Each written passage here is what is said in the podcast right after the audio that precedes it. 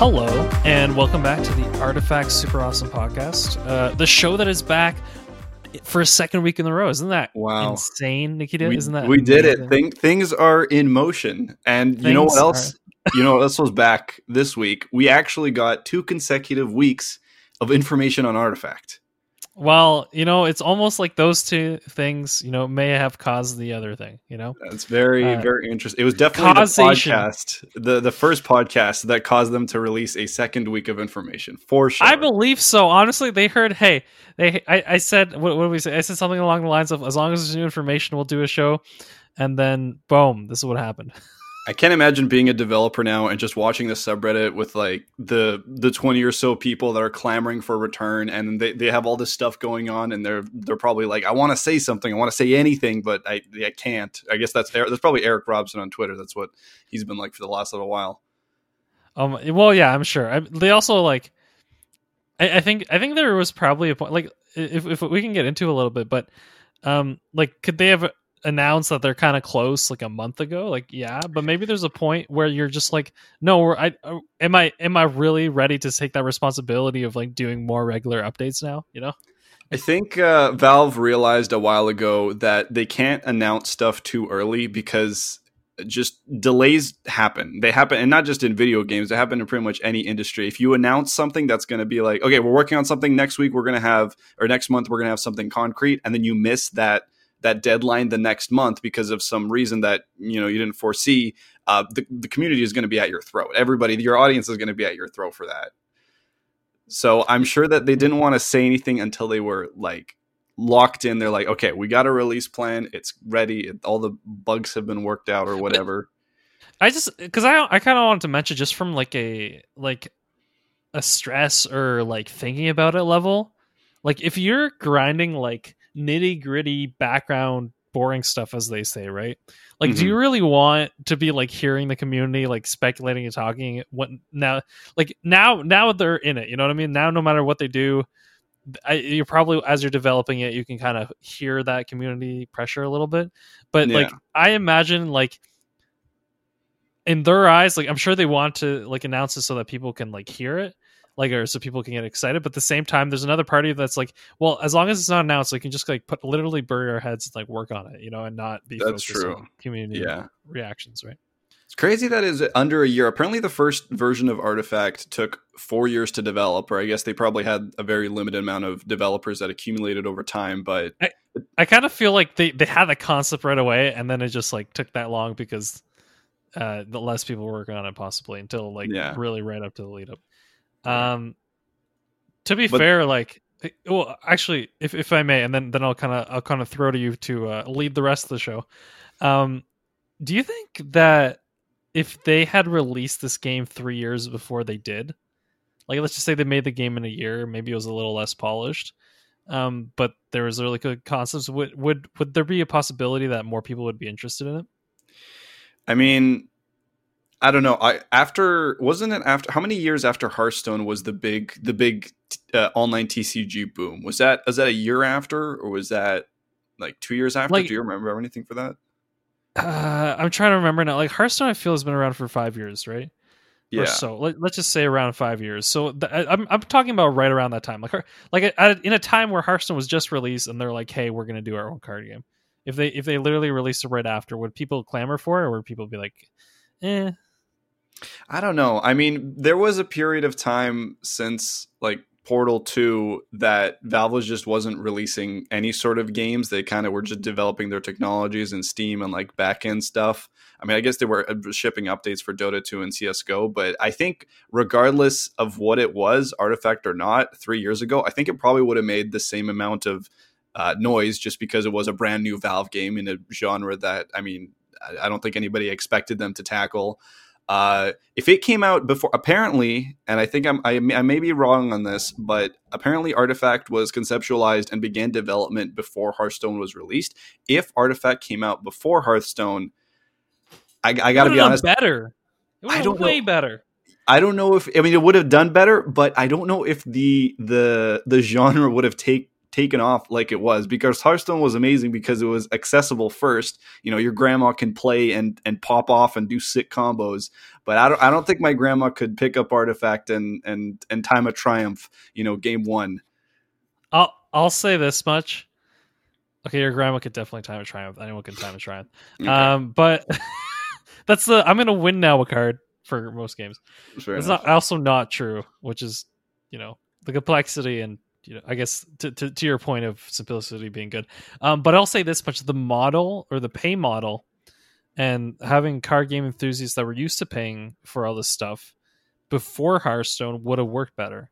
At least that's my theory, you know.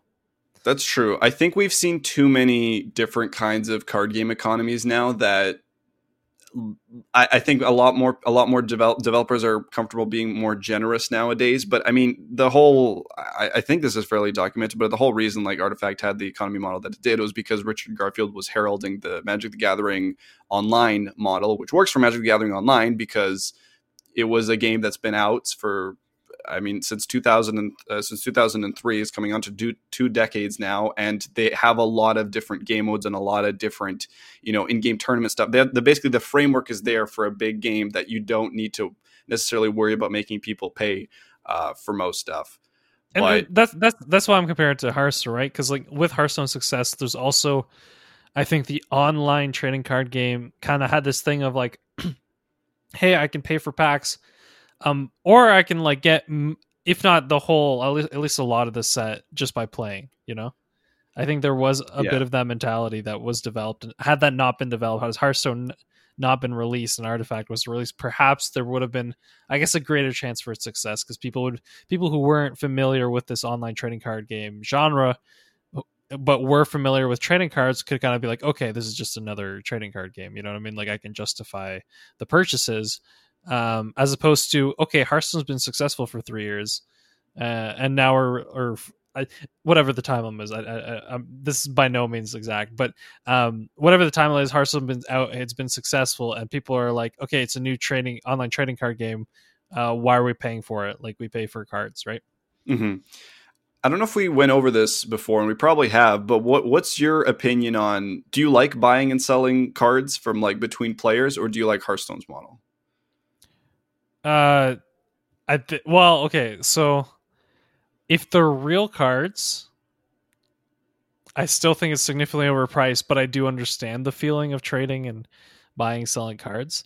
Agree I think in an online format, just the worth of each card is, it just feels worse. You know That's what fair. I mean? There's nothing like, tangible. There's nothing you can pick up, I guess. Listen, I bought. I, I bought. Uh, I don't even know. Did I? I don't know. Whatever. I got like a, a Dark Magician at some point in my Yu-Gi-Oh collection, and I'm like, "Oh, this is a nostalgia card for me. This is great." Mm-hmm. And it's really not worth anything, but there, I have the card, and I'll look at it sometimes and be like, "Wow, cool childhood," you know.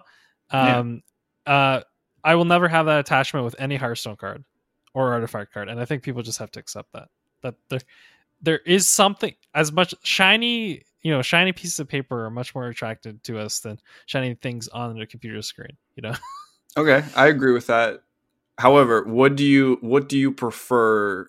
Because because objectively, I think Artifact has, or, or, or I guess cards in a model like Artifacts have more tangibility, if that's a word, than Hearthstone, because you can you can sell them and you can gain back some sort of currency. Uh, or you can buy them, and it's the price is based off of a player-run economy, so to say. Yeah. So at this point, I'm at a point where the more accessible the game is, like pay, like how much am I putting into the game is is so much more important, and that's I think that's due to due to oversaturation. Like, let's just say this was the only card game I played, right? Mm-hmm. Would like I'm gonna I, I'm gonna frame this question as if Artifact was the only card game I had, right? And I was like, would I rather, or, or would I be willing to spend more money and give some kind of inherent value to these cards? And I think the answer is still no. Like, I still think it it just feels, you know what it is too, especially with online games, this like um this you know loot box type uh feel of like I uh, I, well, I guess that's more related to cosmetic. I'm just trying to think this through, but but like my point is, I feel like a lot of online games try to do anything they can to possibly take your money. Mm-hmm. And so because of that, right, because of kind of that D L C, whatever aspect of it, it it's like, why, like those are games I tend not to play, right? Like I mm-hmm. don't play games that have lots of expansions on top of them that I keep buying and buying, right? I'll either buy a full game or I play multiplayer online games. So for me, it's a multi-online player game, which I'm essentially paying a whole bunch of stuff um, that allows me to play the base game as opposed to a D L C, which is still sometimes not justifiable for me. And anyway, I think I think the point is I'm not as willing to spend money as I used to be on, on these games, right? Mm. Um, and I think my attachment to a game won't be like to the cards itself, even if they do have inherent value, but it'll be the amount of time that I did enjoy the game. And I think the more time I actually spent playing the game, the more likely I am to to remember it fondly, as opposed to like, oh, there's these like couple of really cool cards, you know? Okay. Yeah, I think that's completely fair. Uh, similarly, yeah, I don't have any sort of, uh, I think, emotional connection to, I don't think any sort of digital card I've ever had that I would Maybe have. They need an anime. I've I said this before, but like, you may release an anime, all right? The kids build up an emotional connection. I mean, that's what right? we want. That's From a young every... age, and then in a decade, they'll be like, oh my goodness, this Axe card. He was such a hero in the anime, dude. He just, you know. Or he was such a cool villain, and then they'll remember it nostalgically, and they'll like open their Artifact game. And I mean, most of the, I mean, that's there's actually some like credibility to that, because most of the strongest I Ps ever, you know, like Mario, Pokemon, they were emotional connections that were cultivated at a very young age. So, I mean, that's that's to, that's actually a totally a fair strategy if you want if you want to have that really strong. You know, I, I guess build it up. Then you just you should just shove it in front of kids, and hopefully, hopefully they'll they'll they'll bond they'll bond with it. Well, it's so interesting too, and like this is kind of taking away from the card game space a little bit, right? But, um, it's I think the best part right now, especially if you look at a lot of what Nintendo's done recently, uh, with Mario Odyssey and uh, um, let's just say uh, Legend Zelda. What's the Breath of the Wild. Breath of the Wild, right? Where they've taken old I Ps and then applied completely new concepts, or been really creative with their implementation, right? And mm-hmm. so they didn't have to worry about having a successful I P per se. They just they could actually focus on gameplay mechanics and designing a game, which is, I think, I think if you are a new I P, right? Like that's why, you know, Artifact in some ways, like let's just say instead instead of Artifact, right? Uh, that was based on the Dota lore. Uh, Valve went, okay, we're gonna create a completely new game with no uh, like lore backing, right? That then it just becomes like I think that uh, is actually impossible, mm-hmm. right? Like, I, why would I? Very hard. Why would I care about this? Because now you have to first convince me about the I P, and then you have to convince me about the gameplay mechanics, or the other way around. You have to first convince me of the gameplay mechanics, and then be like, okay, I have enough lore for me to care, or or to be somewhat drawn to this, even if I think the mechanics are decent. I don't know. It's it is kind of crazy how how much it makes sense for uh, MOBA game developers like Riot and Dota to all of a sudden just transfer into a completely different genre from like an action sort of R T S type game to a turn-based digital card game, and that they, the, the transition actually ends up being very natural because because of the way I, they set up the rules mm-hmm. and all that. And I think it's just the fantasy element, honestly. I think there. I think most people who play card games, there's an acceptance of, um, like I think anyone who's played card games, like there has to be some kind of magic mystery, right? Even Pokemon, right? Like there is, they're they're kind of more magical and, and like, uh, bright. There's a lot of different colors, like you know what I mean. There's there's a yeah, lot to sure, that. Yeah. Yeah. You take C S G O, like it's just not going to work. Like that's true. And allegedly, they said I remember Gabe Newell saying during development, they didn't say we want to make. You know, everybody has a card game. We'll make a Dota card game. They said, we want to make a card game first. And then they tried out apparently all of their I Ps and see which one they could have applied, which, I mean, it would have been interesting to see like a Portal card game or a T F two card or even a Half-Life card game. But I think, yeah, end of the day, it's it would have been weird if it wasn't Dota. I think Dota is the it, most established. Yeah. yeah. It, and it doesn't, I mean, like all those things, I feel like they... there needs to be a large base of characters that you can use for a lot of different cards. So I think Absolutely, that's yeah. why Dota works so well. Yeah. one hundred percent. Uh, but yeah, like to, just to go back to an earlier point, I personally, I don't know, in terms of like spending money on something and having like permanence, I've never felt bad about spending money, or I, I guess I didn't feel as bad spending money on Artifact because I knew that I could recoup the cost of whatever it was I purchased at some point in the future, it, you know, however lower it would end up being. Like if I bought a card for fifty cents, I knew that in the future, you know, worst case scenario, it might drop for to like a quarter, but that's still an amount I get back. I guess technically all all crafting systems work in much of the same fashion, but uh, I don't know, because there was another player at the other side of this transaction that felt more, uh, I guess my the cards I felt had a little bit more tangibility, if that's a word, uh, to me personally, but. No, no. I, well, yeah. I guess like they haven't. They have actual monetary value, right? Yeah. Um, but I'm just, yeah. I, th- I think, I think part of this discussion is so at this point so lost because we're, we're, you know, we're at the regardless. Regardless, we've, we've spent economy. enough time with modern like online internet card games that we're like we don't we don't want to pay for electric cards. That's true, and. You know, hey, based off of the update we got last week, Valve has heard us. Apparently, they've heard to the great community. Now there is no uh, buying or selling of gameplay components cards, specifically gameplay components. I mean, they're obviously going to be making money somehow through cosmetics, be it foils or boards, or I mean, there's there's a whole suite of things you could do. Um, but that was last week, and this week we got another update. The whole point, the whole point of the episode, we got an update on Moon Day. Uh, April sixth, twenty twenty, looking forward, looking back. Um, and this update had some, I just out of the blue, card spoilers, brand new card spoilers. Uh, so what was what was bizarre to me, so if card, card new card spoilers, really cool. But as we know last week, and as we know now based off of the, you know, information that we have through the card spoilers, uh, the gameplay of Artifact is going to be changing. I think I think we may have touched on this a little bit uh, last week. I don't know how far we got into. We said it mm-hmm. was a, it was inevitability. It kind of just can't, you know, relaunch with just a new set of features. It I probably wouldn't make the same impact because a lot of people did have issues with the gameplay, uh, however correct or not they were, even though it's all um, pretty subjective. Uh, but yeah, there's a new rule set, and we got card spoilers. We still don't. We still don't know what the rule set is. Uh, so I don't know. It's kind of an awkward thing because these cards that we're seeing, they could be the best cards in the game. They could be completely broken, and they could just be complete, you know, draft chaff. We we wouldn't know. I don't know how to. I feel like it's very hard to evaluate. And I got to be honest. I think it's kind of bizarre that they did this. I don't. What, okay, what are your so opinions? I've I have a couple things to say. Uh, Let me let me just get this out of the way. Uh, I think uh, I think we should uh, petition Valve to change all their artwork to the uh, temporary artwork. That yes, they, I think the whole to... game just needs to be like cartoony, quick, quick like sketch drawing styled. Uh, I think I think that's really what's missing. Um, or a checkbox okay. at least. um, yeah, I, I need I need more. Uh, uh, scroll down boxes uh, all over your screen so that my tournaments are better. Um, I yes. think that's where you're going with it. If not, I'm sorry.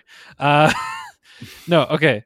Uh, l- let me focus. So yeah, we, we have them. We, we know what the cards do. We do not know um, how, how the gameplay is changing. So therefore I think this, this is definitely a good opportunity for podcasts, which are the best at speculating about stuff they know nothing about. This is yes, definitely our good. realm yes. of expertise, shall we say, if we have Extrapolate one. Extrapolate from nothing, just from the thinnest amount of information. And so I, th- I think what we could do, well, well, we'll definitely go through them. Uh, maybe, maybe, maybe once, once we kind of look at what, what they do, uh, I, I can say a little bit more about them. Is there anything in the first couple paragraphs that you kind of see as really important before we move on to the cards? Um, it's, it's just more of, you know, stuff that they're trying to address concerns. Uh, they mentioned something, uh, those from the founding players of Artifact, the people who played extensively built a collection. Uh, they, they want to compensate those players somehow, but they said that they don't really know how, which is kind of interesting. Um, but yeah, it seems like they're focusing on gameplay first. That that's that that was basically the the sum. And then they gave an Artifact beta feedback at valve software dot com email address, so we could give them uh, beta feedback for the beta that's I, not out. I guess I don't know. I guess we could give them feedback. Maybe it's already out. You don't even know, dude. Very true. I mean, in which case. I, I mean, I don't know. It's another bizarre choice, but hey, you know, it's. I'll take anything at this point. I'll take. Okay, bizarre to be fair, like their beta feedback could be at this point literally like ten people that they've given it to. That's true. I mean, uh, they said they wouldn't do that anymore. Or last week they said that it would be random, but I mean, I'm sure there's obviously some sort okay, of... Okay, okay. So I think, I think, to be fair to them, they have to probably give it to people who are high-level players uh, in the beginning, or just play a lot of card games and be like, what are your, what are your honest thoughts about this? I'm... Um, but like, because disregarding what he said, what was the big problem of the way that the original game released? It was because essentially streamers were given the game early, and not only that, they used them on their streams, right? Um, and so of course these streamers, because they're hyping up a new game because they want a lot of people watching, they they, they hyped it up, um, and it kind of backfired because yeah. they weren't they wouldn't be honest about the way it is. If you give like a couple like key people that you trust, and they're like, hey, you've played a lot of card games, is this fun to you? Um, what can we change? What do you like? What do you not like? Um, I don't think that's the end of the world, right? Obviously you want a random sample, but you also want to look at, you know, like uh, pro players, can you bring them in at, at all? Like, and it's also the bigger thing is like, you're not giving them the ability to stream these. Like you give them beta key, but you're like, you're not allowed to talk. Well, maybe you can talk about it, but you can't stream it. I don't know. I don't like, I feel there's a way you could do this better. What would you want to say on this? I mean, one of the one of the things I think I remember people talking about when they were in the closed beta, I think someone may have mentioned this, that any if there was any sort of, uh, I guess, negative or constructive feedback, they felt like it wasn't necessarily addressed immediately.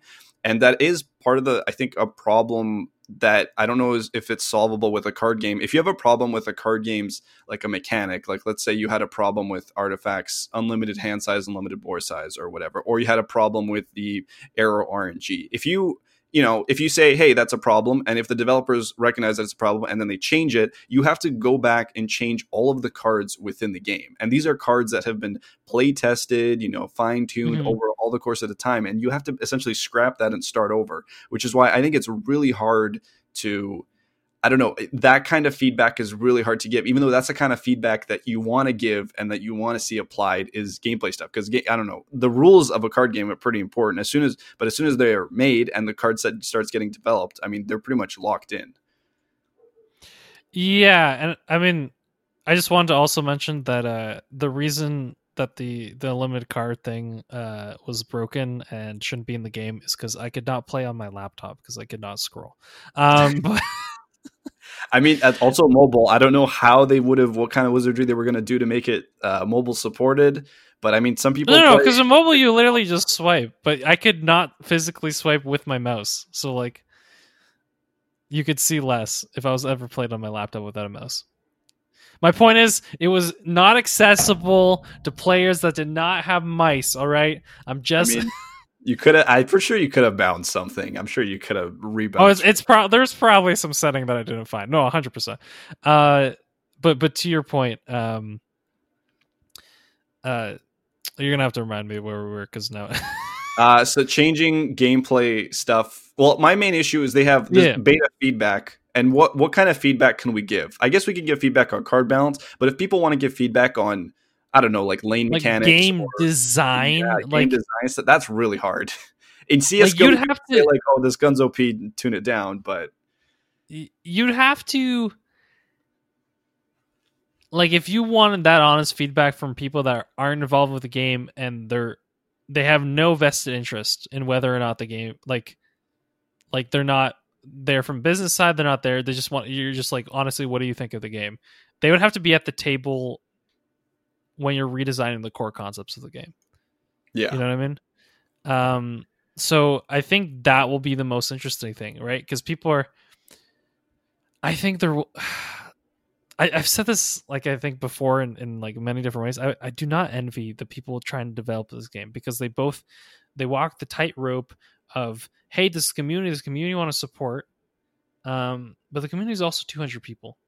All right, that's true. Like, it's a community of two hundred. It's a really close to community, and I actually really enjoy it. But it's two hundred people, and it's like, do we satisfy them, or do we try to find a game that can actually uh, net us a bigger, um, you know, or, or or design it in a way that will net us a bigger audience? I guess it has um, to be like what your objective is. Like, do you want a core fan base, or do you want mass appeal? I don't know what's better. Uh, coincidentally, this is also what I'm struggling with currently in my rock. No. Oh, interesting. It all, well, ties, it all loops together. Well, the the, the well, okay. Let's let's talk about small community versus uh, larger appeal, right? Um, the benefits of the smaller community is that uh, one, I think everybody who's there, they're there, they're diehard. They they really enjoy it. They're part of it. You've cultivated um, kind of this. Everybody loves this thing that, you know, whether it, you know, I'll take my Rocket League podcast or whether it's the Artifact game. Um, this is the stuff that everyone's enjoys, right?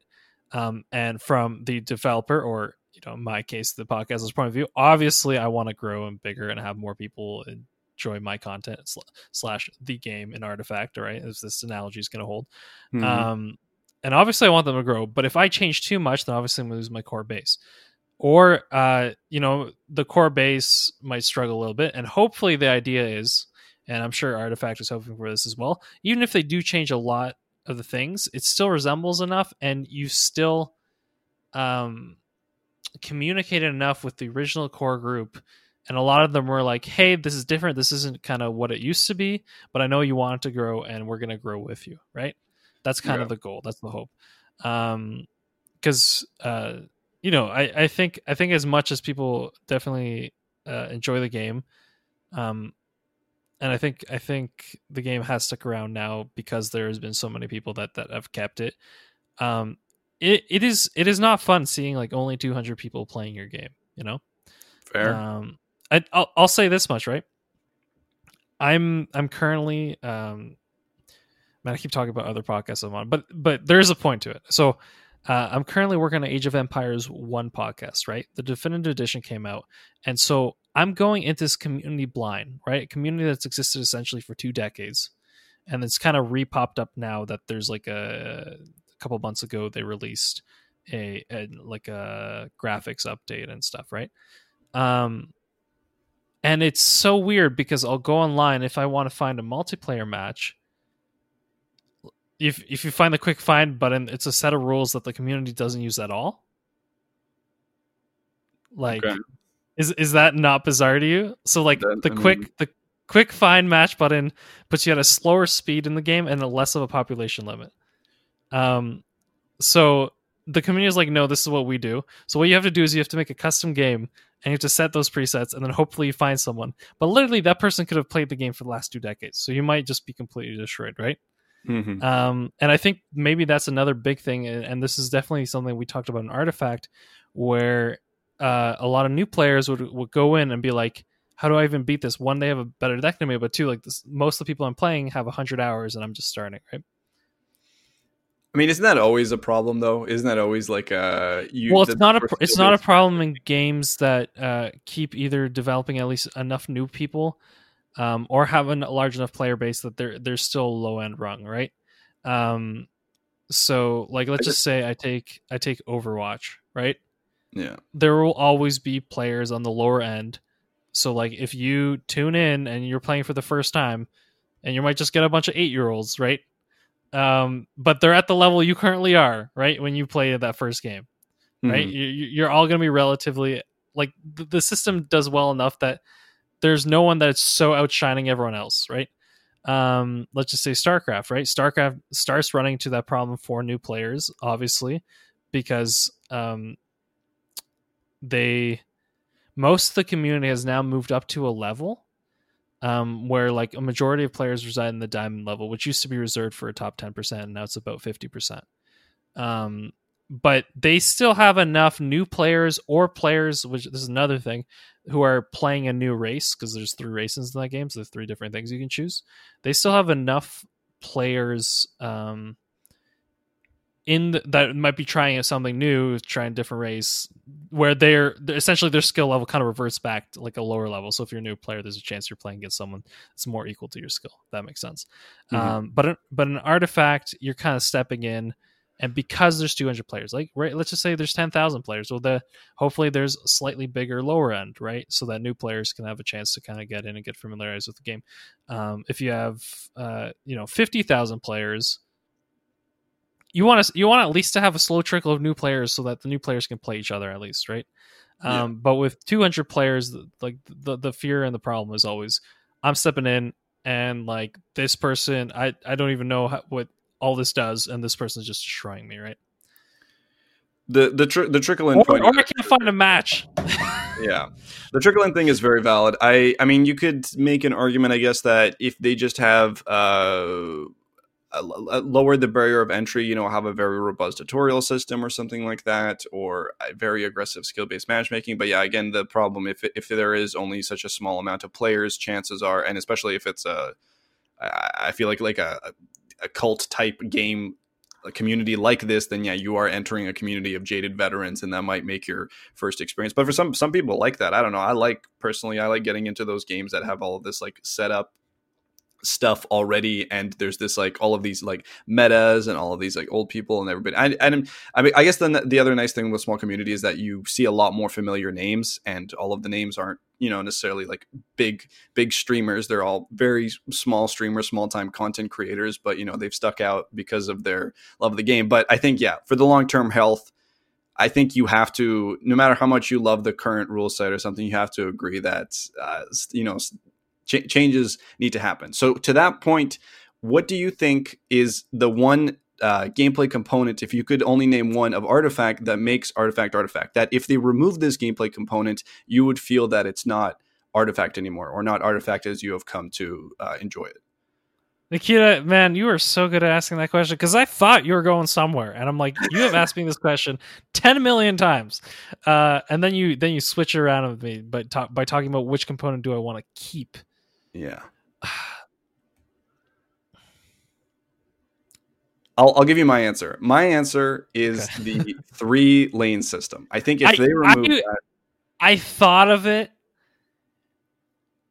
and the more I think about it, I hate that I think about it, but the more I think about it, the three lane system is both what makes Artifact Artifact, but also the most difficult thing for someone who doesn't know what's going on to look at. Okay, so with that then, if we both agree on that, um, do you like the change, because this is a confirmed change that they mentioned, that you are going to be able to see all three lanes always, and that's how you will play the game? Man, that's going to be so difficult from a U I like perspective. Like, how are you going to make that look good? Okay, well, that... Uh, yes, oh, wait, wait, wait, wait, wait. Just lines, dude. Just lines, just like like it's just your screen is just separated by like this very thin line, just straight down in thirds. That's how you're looking at the game from now on. I mean, I mean potentially. Okay, but here's another thing. So one of the rumored changes from Valve News Network, um, I mean, it's a rumor, it's not confirmed, but one of the things he said that Artifact is also going to change is that there's going to be a five unit board limit on each lane. What do you think of something like that? I think it makes a lot of sense. Okay. I think that makes actually a lot of sense. Because if you are... Remember, we're trying to simplify the game, but keep keep some part of its integrity intact. So we're keeping the three mm-hmm. lanes, but like, let's have less information to digest, right? Mm-hmm. But I also want to keep items and stuff like that, like other stuff that kind of made it fascinating. So, well, I think we're... we're I mean, we're getting those based off the card spoilers here, but... I, I think I'll, I also agree with you that it, yeah, I, I agree that it is a good change. Uh, I also want to say, like, I think having a limit of cards on the field actually does lead to some more complex thinking when you play the game. Um, because when there's time, there's, there'll be times where you're trying to push tempo, trying to push tempo. And there'll be other times where you're like, there's this useless unit that is on this one board and I can't get rid of it. Mm-hmm. one hundred percent. Uh, And I think, well, we've talked about this in... Uh, sorry, I guess we haven't talked about this in our Legends of Terra show. Um, but I think that's one thing that I noticed in that thing is, like, because you're hitting that limit, all of a sudden you're like, okay, like, what do I want uh, to leave on the board? And then the cool thing is, when that happens, you can also be like, okay, there's this, like, useless minion. Let me just, like, attack or let it die. You know what I mean? Mm-hmm. Uh, board, which, which board size get, is a resource. It, yeah, it gives it gives a there's a different depth of strategy that I find in that than I don't that I definitely like in Yu-Gi-Oh, and in like you definitely don't feel in Yu-Gi-Oh, right? Because Yu-Gi-Oh, because of the fact you can tribute summon stuff, like having a full board means that you can just tribute summon the next card, like like if you have a bigger card, if that makes sense, right? Mm-hmm, yeah. Just the, na- the way the nature of the game works. Um, so in Hearthstone. very rarely do I think the board size like really affects it, and that's also because you yeah. don't swing, right? That's true. Um, so I think I think that's the big thing. It's because there's a swing that all of a sudden the board size feels more effective. I mean, I, I also, I there's a lot of reasons. I mean, uh, one, one of the things that people complained about with uh, the original Artifact rule set was that uh, players said it felt bad, or it sometimes didn't make sense to kill your own uh, heroes, even though that's what makes oh, more yes. wise. But in this case, you would have more of a reason to, because you could mentally be like, oh, okay, well, it's opening up a slot for a different unit if my board size is full. I feel like there's more layers to that. Again, it's not a confirmed thing, we don't know, but I think that change lines up with the whole three boards on one screen, because if they're just gonna have scroll bars for for every single I, I don't I mean I don't know maybe they solved it somehow I don't know maybe they have but that change, that rumored change, honestly makes a lot of sense to me also. Okay, well, like, honestly, I feel you should be able to left right keyboard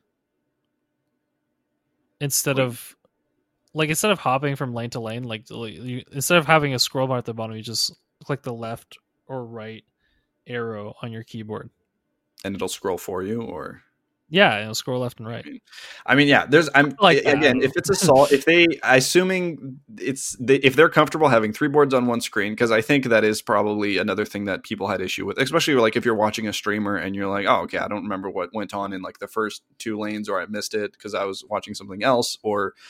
Uh, having everything on one board, on one screen, it may be easier for people to parse that are playing the game, and it's probably easier to parse for those that are viewing the game, which is another, I guess, issue that people brought up with Artifact a lot. So yeah, and this is so interesting, right? Because the idea of the three lanes is taking it from Dota and from M O B As in general, yeah. right?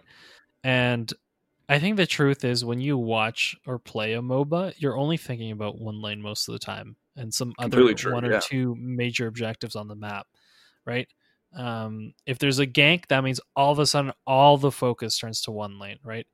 Mm-hmm. Um, and so I think because of the way that Artifact hap- happens, where you're kind of constantly shifting from lane to lane, I think that also adds to maybe some uh, more difficulty into getting into the game, because yeah. all of a sudden you have to you, you have to focus on things that are going on in multiple lanes all the time, you know? Yeah. And again, for the, I mean, the Artifact fans listening, I'm, it's not saying that like more complexity is inherently a bad thing. I think we're just saying that that was a part, that was a huge thing that made the game more complex and less accessible, which is, I mean, I think part of the reason why, I, I think everybody can agree that was part of the reason of its failure. I mean, you don't have to want to, you know, I know it's not cool to say like, oh, just make it easier for casuals. Nobody wants that to happen to their game. But, you know, there's, I think there's layers. There's like adding and removing things. There's, I think you can still make a complex game and have it, you know, be accessible. Yeah. I, and yeah. And to, like, to, because I've always stated that I feel this is some, at times the most complex game I've played, like especially card game. Mm-hmm. And then at times I, I felt like there wasn't much to do. Um, and I think you've heard me complain about this before. I, I don't know if complain's the right word, but where I got to a point where it's like, okay, so I'm just playing around Annihilation now. And because I need initiative, I'm not going to do anything. And I'm just going to wait. Yeah. You know? Totally like fair, where yeah. you're, because there was such major, like, game-changing cards, you'd have to wait multiple turns just to get initiative, right? Mm-hmm. Um, yeah, so I guess I guess that's just another point of, for me, it's, it's like, are, is that more about card design? Um, will this five person per lane change that perhaps, right? Maybe making it so that like one lane isn't going to die as fast. Maybe possibly that's, a, I don't know. Like I'm just, I'm kind of, I'm kind of spitballing here. I mean, it's, yeah, it's, I don't know. I mean, there's a lot, there's another thing that, I mean, uh, if we go by, I mean, the pattern, hopefully next Monday, we should be getting these, I guess, rules now piecemeal. Uh, yeah, give us the rule book, Valve. I emailed them. I, I, I, you know, I asked them. I said, "Hey, thank you for being communicative." Uh, you know, love you actually cards. Emailed them. We have yeah, that kind I of did. Power, dude. I, and I, I emailed them and I asked for a rule book, and they're like, "We hope to get that out in time." And you know, I guess I don't know what I expected, but Nikita, you're, you know what? I need, I need you to forward that to the official uh, weekly ASAP at gmail dot com account. For uh, sure. And we're gonna we're gonna get our people on it, you know. Sure. Awesome. Yeah. Let's get it done. Uh, I guess we should, should we, should we, we should get to the cards. We should get to the cards realistically. I know it's forty minutes in, and I know we did a whole preamble about how, uh, or I did a whole preamble about how we can't really evaluate these cards off of the very limited information that we have. But I mean, I, I guess we can get to it. Well, uh, I'll say this much. And I think, I think I've said this before. The reason that I really liked last week's show is because when we talk about Artifact, there's so much outside of just like what is going on currently with the game that I, that we can talk about, and I just love that part. So anyway, yeah, no, one hundred percent. There's so much to say, and there's so much to say on like why it failed, why it didn't, what we liked about it, what we didn't. It's yeah, no, we could we could have where it's heading, what's new. Or, yeah. yeah. Okay, first card, Mirana. Um, I don't. Okay, this is this is a big brain fart moment. That's super embarrassing. Mirana was Mirana in the base set. All these cards were not in the base set. I'm gonna. That's my. That's my guess. Okay. Wow, I don't remember if. Mirana, yeah, I don't think Mirana was, because a black hero. There was Phantom Assassin. There was. Oh God. All right, I should have looked this up before. Okay. Regardless, I'm sorry, Artifact fans. I'm sorry. It's been a year. I I long hauled. I mean, I've been playing the game periodically, but with the decks that I had, I don't. Yeah, I don't remember. Um. Regardless, Mirana, here's the, uh, I guess, the highlights. Mirana has a pretty standard stat line for a black hero. Stats overall have been scaled to around sixty percent of the original game. Uh, so this could probably mean that they're changing the health size. Did you like the uh, win two out of three or win one lane super hard? Did you, li- did you like that mechanic? I think it was fine. I think they're going to try to make it wait. So I guess I've been scaled to around sixty percent. Does that mean that everything is less? Yeah, I believe so. So I all think. The lanes will be like twenty? Um, one thing that I think people are saying, I don't think they're going to do twenty-five twenty-fives anymore. Um, I think people have sort of been saying that that might be because that was a very... What do I mean twenty-five twenty-five? So they got... You know, the uh, the twenty-five twenty-five unit, the, uh, I don't remember, it was a Rampaging Ballast, was it? Or Yeah, yeah, no, obviously, because because it, yeah. Well, if, it, and especially, so if health is lowered, every stat has to be lower in the game. Yeah. Um, do they want the games to be faster in general? Uh, that's a good point. I mean, that was one of the things that people complained about before. When I say people, I mean just just general consensus. I'm not saying it was objectively correct or incorrect. I'm just saying that it was the notion that I got. Um, yeah, the game of Artifact was pretty long, I think. Wasn't it like thirty to forty minutes? Wasn't that, I think, when... Like, when was... I, you spent... You played one game of Artifact, the, the, usually the, the length of a mobile game, almost. So I think yeah. that that is... Not that I think it's a bad thing, but you'd play one or two games and you'd be done. You know, you're like, mm. I mean, it's, it's the truth. Like, I mean, it's kind of that way with chess as well, right? Um, people who are very good at it, it's like they're, because if they take their time and they, they, they think, it's like you play one or two games and your mind's already tired, right?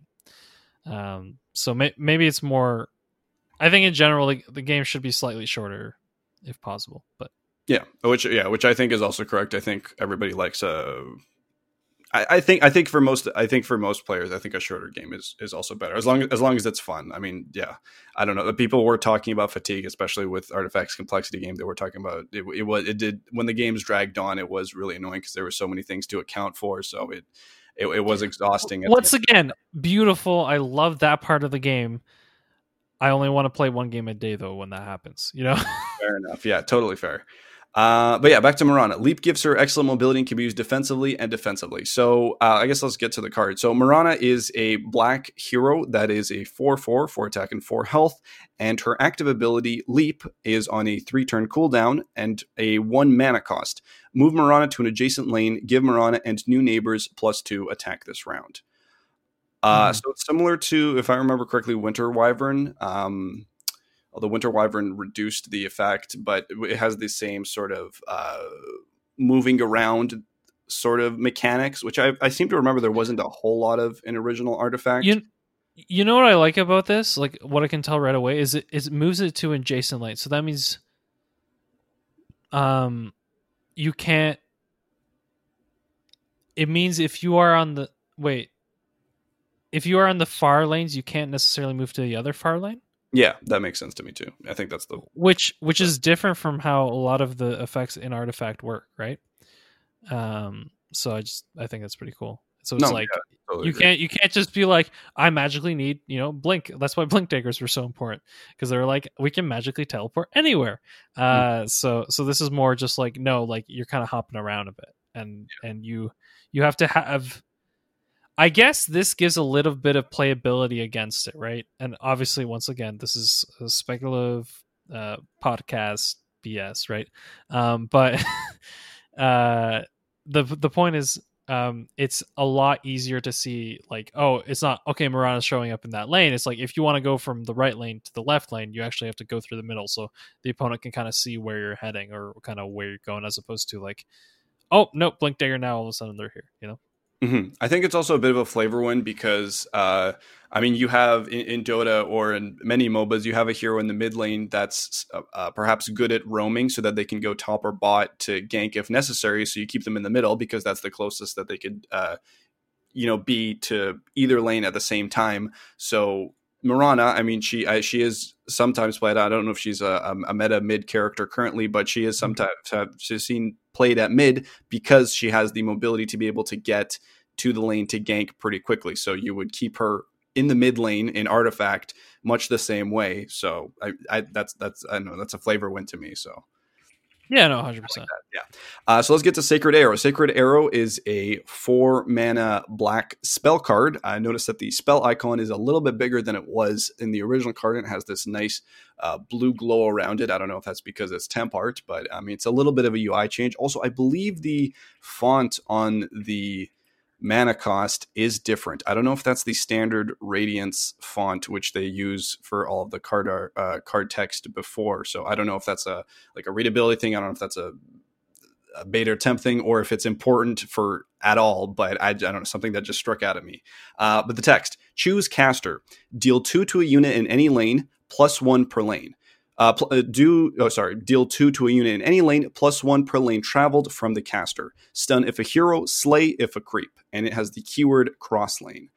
Uh, so again, I don't know, stuff that would be pretty handy to know the rules for, so we can evaluate it. What what mm-hmm. what, what the hell is choose caster? Are, are is every hero now uh, categorically separated by? Uh, I guess a melee character or a caster character? What what does that read to you?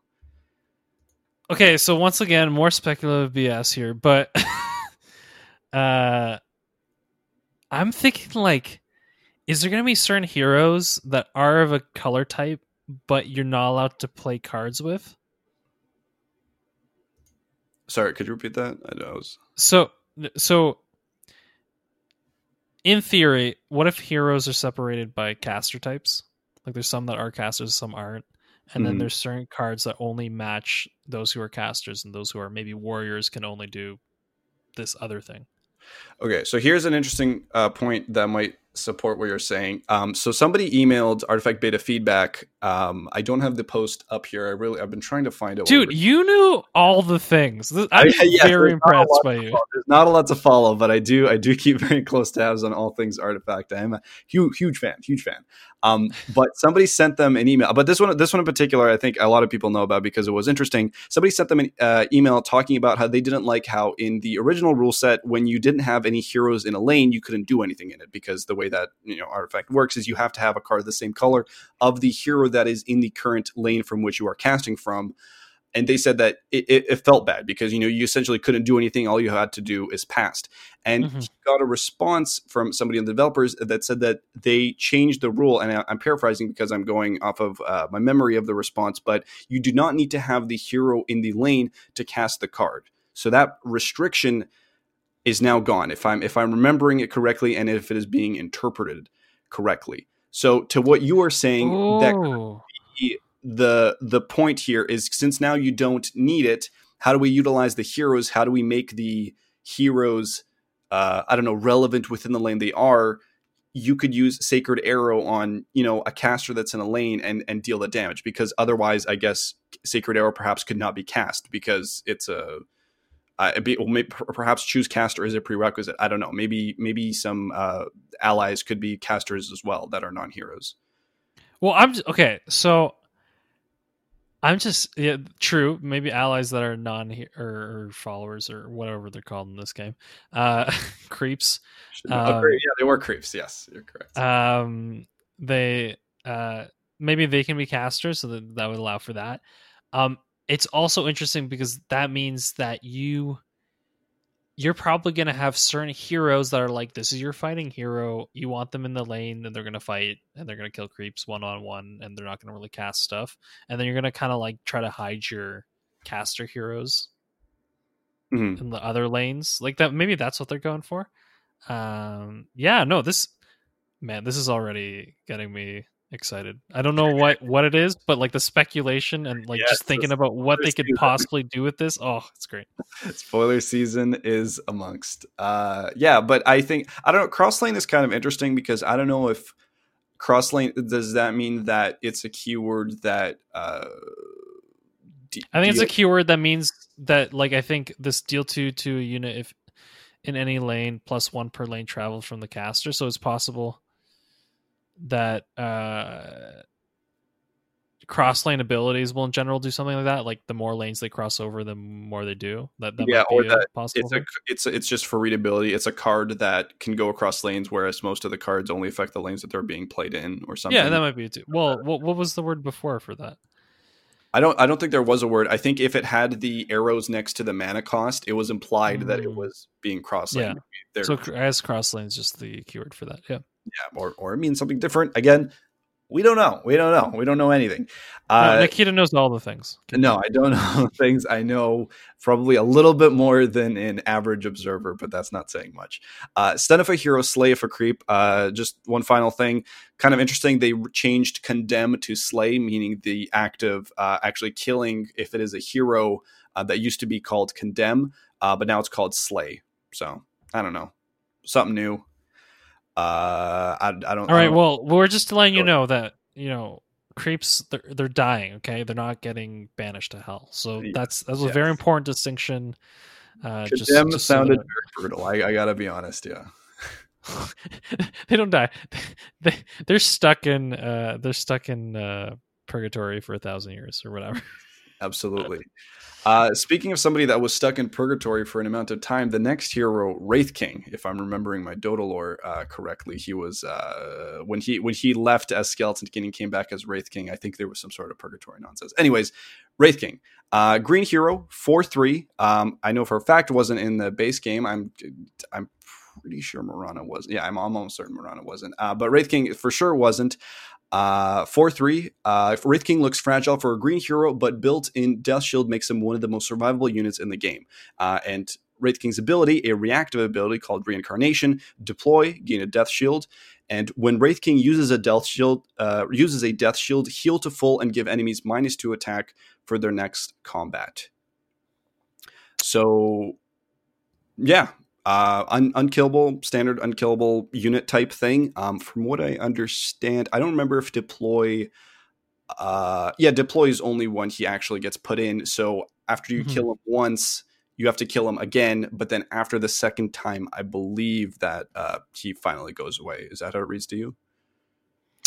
Yes. I mean, or he does not die.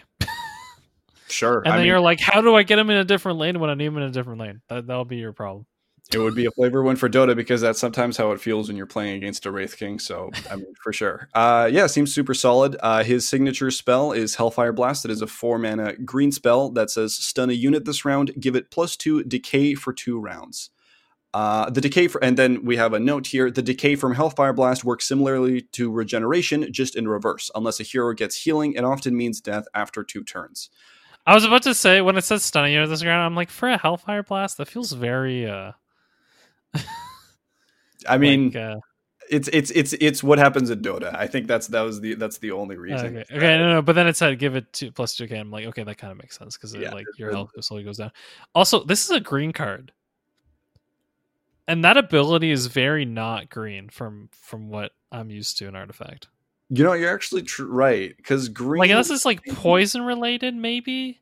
But like, is usually the. Uh, Was it the black heroes that did a lot of that?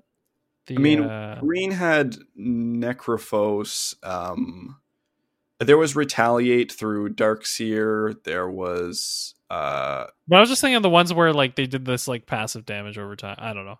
I think of the... I'm thinking of the heroes that like if you're beside them, you just like get dealt damage before. Yeah.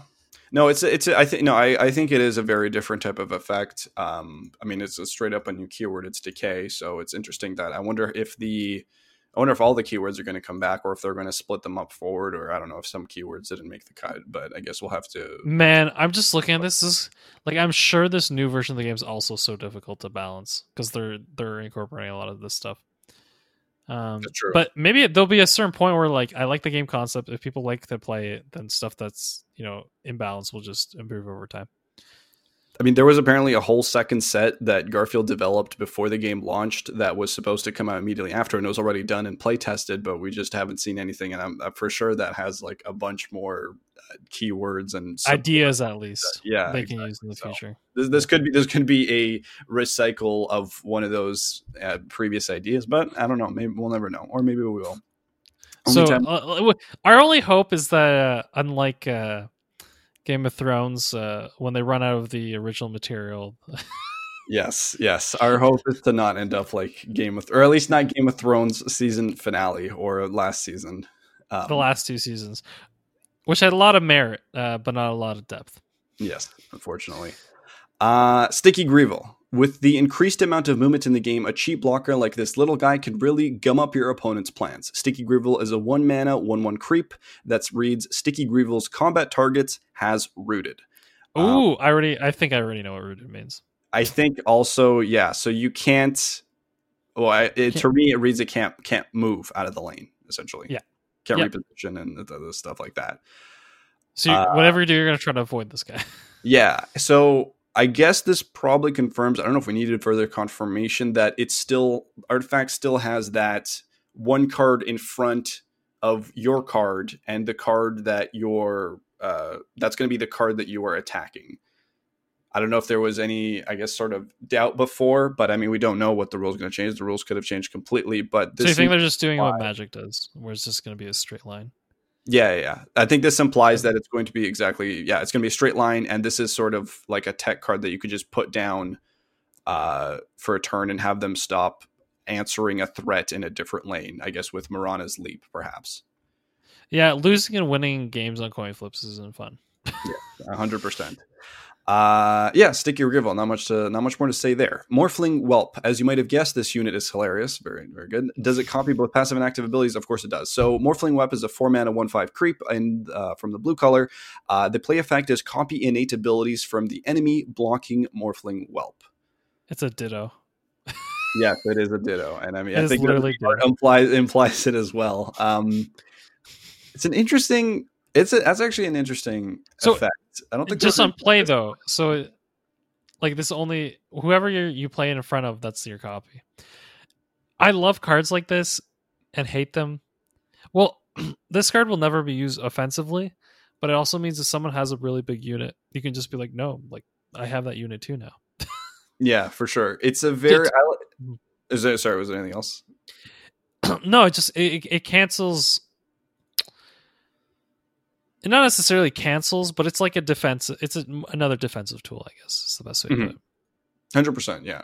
Uh, I like it because it, I think, represents, if we're going by, I mean, obviously Artifact has a lot of Magic the Gathering influences, but it's it fits into that, uh, even in original Artifact, blue was the spell color. They were the spell damage kind of control-y color, and this is a very blue way of... Uh, blue way of doing creeps. It's not necessarily like a big, like a beefy unit set up to fight. It's a unit that uses, I, I guess, a control effect to sort of, you know, be potent enough and do what you need it to do, which is either, you know, block or, you know, perhaps a, you kill a unit that has some sort of effect that um, you need to have it. Like, say, if this game had uh, an elusive or a flying or something like that, this could potentially counter that.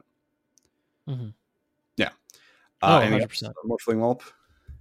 No, no, I'm good. No, awesome. Yeah, I think we can, we can, yeah, kind of exactly as you might have guessed. That unit was hilarious. So the next unit, Defenestrating Ogre. Uh, this is one of the first. This is one of the few blue creeps with a big stat line. Uh, Defenestrating Ogre is another five mana blue creep uh, with a four, uh, four five stat line. The play effect is bounce the enemy blocking Defenestrating Ogre. Uh, bouncing returns a hero to be deployed next round or a creep to the hand. You need to be careful not to bounce units with a strong deploy effect. Um, cool effect. Wait, hold on. Okay. Sorry, I, I need to reread this so my brain understands. This is one of the few. Bouncing returns a hero to be deployed. So you play it, and the thing that's in front of it goes goes back either to uh, the fountain, if it is a hero, or goes back to their hand, if it is a creep. That's annoying. It's annoying. I already, I already don't like them. I think it's really good. I think this. I also don't think there was. I any... don't mind bounce effects, but I, I, you get to that one deck where it's just like, okay, like stop, let me play the game. Yeah, it's a. Uh, it reduces your mana. It like sets them back a turn because they're probably going to replay it. Chances are you didn't play it on a, a card that has a strong deploy effect. Well, it's a five mana four or five, and f- like if this was taken in our original version of the game, um. Like, this is not a card you would play aggressively, right? True. Like, stat-wise, it would be lower, right? So the idea is, this is technically a lower stat card, you know, going off the, the base one point oh version of the game.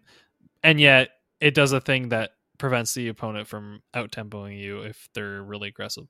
Or they mm-hmm. have this big thing on the board out of nowhere.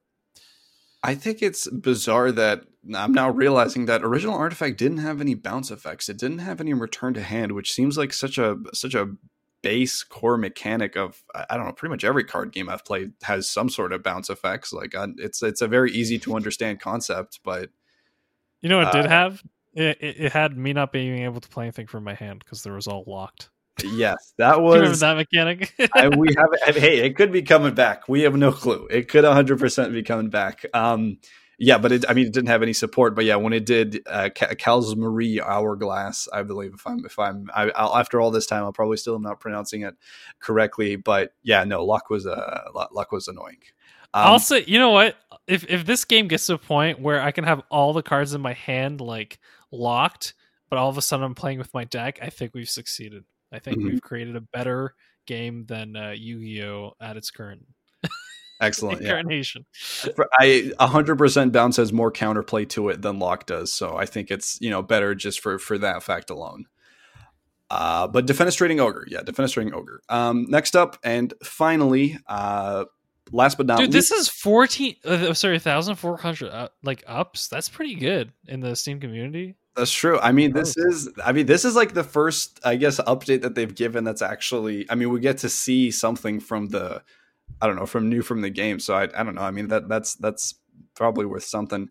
Uh, but last but not least, Sheepstick. So cute, you might almost feel bad for killing your enemies. Sheepstick is a one mana item card priced at twenty-five gold that gives plus five attack to the uh, unit that it is a, um, I guess, equipped to. Uh, it seems to have the consumable Uh, card type, but I don't know, maybe that means something different in this current game. Active uh, on a two-turn cooldown, costing one mana, hex an enemy for two rounds. They are stunned, and they look like a sheep. Uh, so this is very similar to the, the Dota item with the same name. Uh, actually, oh, I was not- going to say, in, in, in Hearthstone, there's a hex that turns you into a frog. Yeah. Uh, in Dota, actually, just to clarify, it's called Scythe of Vise. I know, I... I I'm not a I'm not a Dota player. I play very casually, so I apologize. Um, but yeah, Sheepstick. So first thing that immediately strikes out, uh, I guess item cards have mana now. What do you think about that? Um, sorry, I I, I like to think about this before before I, I, sure. I think. Well, it depends how heavy they go in the gold economy and how that's balanced, um, mm-hmm. because. By having mana, you're naturally balancing them with the core set of the game. So I guess it might be easier. So this is a twenty-five. Like if you look at it, it's a tw- it's a twenty-five coins or whatever that will mean in the the new, you know, economy in the game. But that's true. Yeah. I guess I guess the idea is also, I don't know what the plus five with the battle thing. I, I think that's that that's the attack symbol. That's the same attack symbol that's on the creep cards and the hero cards. Um, plus five though. I mean, yeah, that, that that does seem substantial. I guess if we're going by the old economy, twenty-five is probably the, the higher end. But I mean, again, you're right. Okay, regardless of the economy, I, I just want to say essentially the idea is you're gonna you're gonna you're gonna buy for a lot of gold, and you're gonna have a cheaper spell to use that has effect. But that gives them, I guess, more ability to kind of balance around the fact that, like, it can't just be like, well, the, I mean, this is what would happen, right? Especially if you, uh, let's just say you're running that gold, like some kind of build with, with where you're getting a lot of gold. And then you're like, okay, I have all these like ridiculous items that I can just use one after the other, no matter what. Mm-hmm. Right. And I don't, this, if anything, this means I, I just I can't just play them right away. I have to have, make the choice. Do I play now? Uh, do I prioritize other cards in my hand possibly? So um, from that perspective, I like it. Yeah, one hundred percent agree. Um, assuming we're interpreting it correctly, and that actually is uh, like a mana cost associated with it. I think that's actually, yeah, I completely agree with you. That's a, that's a good change that adds, I think, more play to the item cards. Um, I guess if we're still going to be... Wait, wait, wait. Hold on. Hold, hold on. So it says active two and it costs one mana. Yeah. But you, st- I'm still confused about the plus five. Like, it gives me no indication well, what that could possibly mean. I think Do you know what I'm talking about? I, I think it's equip. Well, I are you saying that like previous item cards would say uh, equipped, uh, equipped hero has plus five attack? Um, I forget if that's actually the way that I don't oh, yeah, know what the. It would give symbol. Plus five attack. Is that because, what you're saying? Yeah, the symbol is the same symbol that's on uh, creep cards in the attack icon. Okay. Like that sword icon, it's the exact same one. Um, but you're correct that item cards before they would say equipped hero has plus two attack. They wouldn't. They wouldn't give it, it through a symbol. Um, I, so I, I guess it makes sense. I guess after a while, I'll just like they'll just have less writing on their cards, and it, it'll just be like you've gotten used to like. Well, it's not bad. It's not bad in general to have like, okay, this is like this giant symbol thing with a number instead yeah. of having a lot of writing. Okay, I can tell you because, um, as any as any Yu-Gi-Oh player can note, uh, you know they've they've essentially probably read more writing in their life than a lot of people have read books. Yeah, than a lot of historians probably too. Um, but I yeah no, I think it's cool. I also don't. I mean, the, this whole active two one mana thing. I don't believe there were active abilities in Artifact that actually costed mana. I think they were all just cooldown based, which is something that. Oh, okay. My mind, my mind now understands this better. Anyway, keep going. Okay, yeah. Um, After will... you said that, my mind went okay. Anyway, yeah, going. yeah. Because I don't. I, yeah, I'm. I'm almost certain that base Artifact did not have. Yeah, any sort of activated abilities with a cooldown, which I, I why I, I don't know why not. I, I don't know. Maybe they were had like mana really finely balanced, so they felt that there was no room for something like that. But I think it's a I, it makes sense. It's easy to understand. I don't know, maybe it makes sense because I'm a card game player and I'm very familiar with that mechanic. But um, yeah, I think it's good. It's a you know something to spend your resources on because there are sometimes, or I guess in original Artifact there are. Turns occasionally where you, you have excess mana, you know, maybe one or two, um, you know, something to spend it on. Uh, but yeah, uh, Sheepstick has an interesting purple glow on the text box. I think that's something new we haven't seen before. Uh, I don't know. Will it stick? Art's cute. Hopefully that sticks. Uh, anything I, else to say about it? I, I'll say in general, I, I do think, because you're, you're talking about like the writing earlier. I think decreasing the amount of possible writing they have on each card uh, and increasing like the size as much as they can, I think does help the game in general. Um, 'cause you don't want to be like squinting your eyes and, and having a tough time figuring out the information. Right. Yeah. Um, so I think anything they can do, it doesn't mean to like dumb down the game, but like using keywords or using um, maybe larger, larger text or whatever it is, I think all that stuff just helps make the game a little uh just enjoy- more enjoyable to look at, I guess is the word. Yeah, no, I completely agree. I mean, readability is just sometimes, I mean, as long as it's all uh, I guess kerned and lined up correctly, then yeah, no, completely agree. I, I like, yeah, I, I don't mind big text at all. Uh, But yeah, Sheepstick. Uh, that's the last card. That those were the one, two, three, four, five, six, seven, eight card spoilers that we got from Artifact two point oh. The first card spoilers that we have seen uh, after all this time. Uh, I, I don't know what to. I don't know what to make of them. They look cool. They represent a bunch of new ideas. Uh, yeah, I don't know. I'm excited. That's that's about, that's about all I can say. What about you? Uh, one hundred percent. No, I'm excited as well. Uh, I'd like to uh, thank Valve for uh, giving us content this week. Um, for so, sure. I mean, let me put it this way. Like, we can do forty minutes. I think we proved that this episode before yeah. before we have to use their content. But, like, you know, another one next week so we can keep this going, you know? Uh, please, yeah, keep it going. I think people are, like, starting, I'm Even starting if to see, like, old faces come back. It's great. Three cards per week. All right? That'll be enough. That'll be enough. Um no, I, I've really enjoyed it. Uh Nikita, do you want me to wrap up the show a bit here? Yeah, it's, please it's, do. It's I think I think that's about everything we got to. Um so I hope you enjoy the show. Uh once again, we will be back next week, possibly, possibly not. Who knows? Um you know, we're we're like uh, uh I guess a Kinder uh, Easter egg for uh Yeah, yeah. For... I guess it's appropriate nowadays. Uh you never know what you're gonna get. Um, but it's always a cheap plastic. Um No, uh, I was going to say also uh, shout outs to Paint. I have to always do that now. Shout outs to Paint. Uh, shout outs to Paint. Uh, I should just give it no context. Just Paint, you know, like paint, like on the wall. Um, and uh, I hope, you know, whether it's in a week or two weeks, uh, I hope you are, uh, you know, following the feed. Uh, that'd be good.